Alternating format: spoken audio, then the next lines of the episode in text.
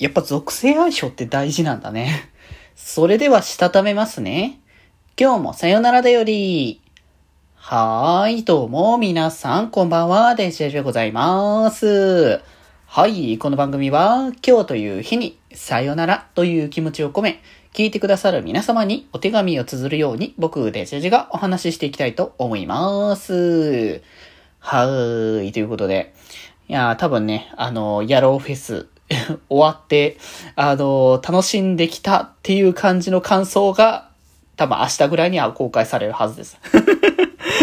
あの、これはちょっとね、いろいろあって前日に撮ってんですけど。いや、あれなんですよ。あの、ポケモンの話をこうちょいちょい挟もうっていうことなんだけど、定期でやってると、あの、どんどん進んでいくわけですよ。で、進んでいくと、こう話がどんどん展開していくから忘れちゃうんですね。だからちょっと忘れる前に、あの、先に記憶のあるうちに、あの、話だけしとこうっていうところがあっての今回でございますと、まあ、いうところなんですけれども、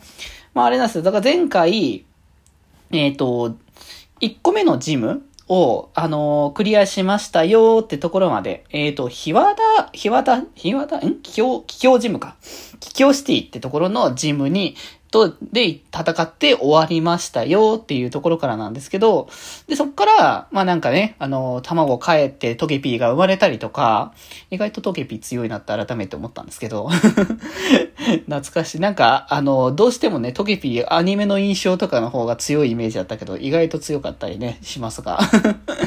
まあ他にもね、あのなんか、アンノーンのあの遺跡とか、あれもまた探索すると結構時間かかるんだろうな、みたいな感じも思ったりしつつ、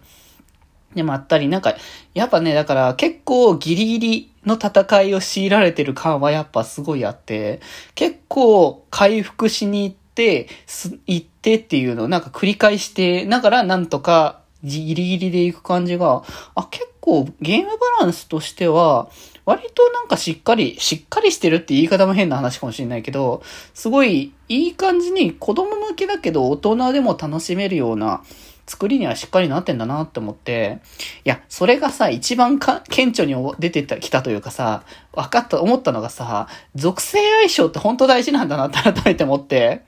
あの、僕だから最初に連れてきたつなご三家が、あの、ワニの子だって話前、前回、あの、ラジオの方で話させていただきたんですけど、その、ワニの子って水タイプだから、あの、その、ちょうどね、僕が今回、今回は、あの、二つ目のジムまでクリアしたって形だったんですけど、その、えっ、と、ヒワダシティってところのヒワダジムかな？そこの、えっ、と、ジムって、えっ、と、虫タイプポケモンを主にしている、えっ、と、ジムなんですよね。だから、その虫タイプって、まあ、何に弱いかっつったら、まあ、御三家であれば、非属性のワニの子じゃなくて、日の嵐とか、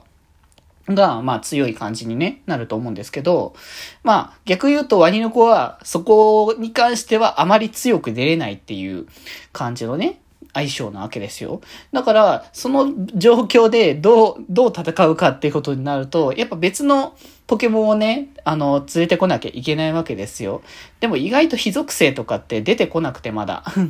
多分もうちょっとしてからかな？非属性のポケモンって出てくるのって。だからまだこう、非属性を連れてくるわけにもいけないし、ってなってくると、そう、何がそもそもタイプ相性がいいのかとかっていうのをちょっと調べて、僕、本当にだから多分ね、当時金銀やってた時って感覚でやってた気がしなくないし、あと多分子供のことだから、多分割とね、頭の中にスッと入っちゃってたんだろうなって感じはしたんだけど、今本当にこの何属性あるんだよみたいな感じの、もう全然こう、このなんかタイプ相性表見てんですけど、何これっていう感じの状況になってるわけですよ、そもそも。で、えっ、と、虫タイプの、えっ、と、ポケモンって、まあ、結構弱点は何個か、3つぐらいあるのか？えー火と、飛行系と、えっ、と、岩になるのか？あ、岩もそうなのか？岩あんま気にしなかったな。岩で多分連れてきているっていうかな、捕まえたのは石つぶてと岩枠だったかな。岩枠に関してはそれこそなんか、ゲーム内の交換機能でなんか、あの、また、まだつぼみと交換したっていう流れだったから、全然使ってなかったんだよな、そもそも。だから岩タイプ全然引っ張ってなかったから、結果的にこう、飛行タイプがいいのではないかって感じになってたんですけど、最初に僕が編成してたメンバーだと飛行タイプのその鳥系のポケモンいたんですけど、ズバットとか入れてたんですけど、飛行技まだ覚えないっぽくて で、結局、その手前でちょっと捕まえてた方法を、あの、育成ちょっと強くしていって、で、まあ、なんとか、なんとか持ち直し、モチベ、なんとかこう、上げて上げて、えー、能力値案とかさせて、まあ、やっとこって感じで戦って倒したっ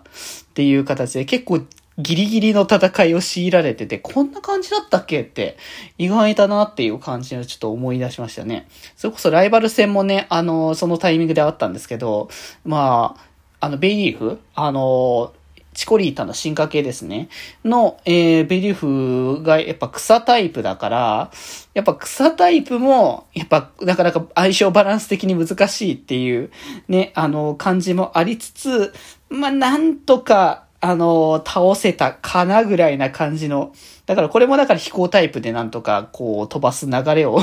作ったけどかなりギリギリっていう。いやだから改めてほんとね、なんか属性相性がいい感じの構成をしないと、あの、うまい立ち回りすらできなくなっちゃうんだなっていうのをね、つくづく思って、なんか、ポケモンだなって改めて感じちゃってるね、その辺は。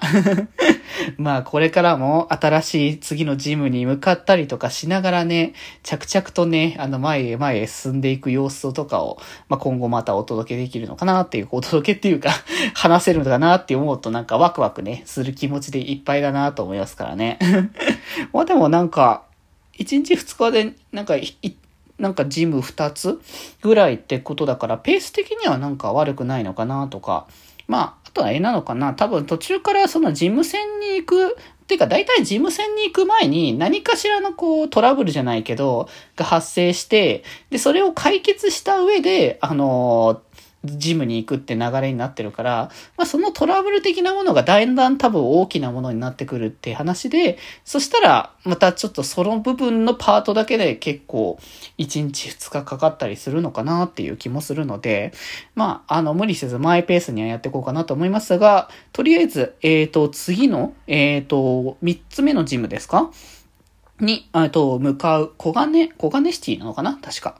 の、えっ、ー、と、ジムに向かうっていう流れに多分この後はなるのではないかなとね、思っておりますので、まあ、こっからもね、ちょっと楽しみながら、ポケモンいっぱい集めつつね、あの、やっていきたいかなと思っております。はい、ということで今日はそんなところで、また明日、バイバーイ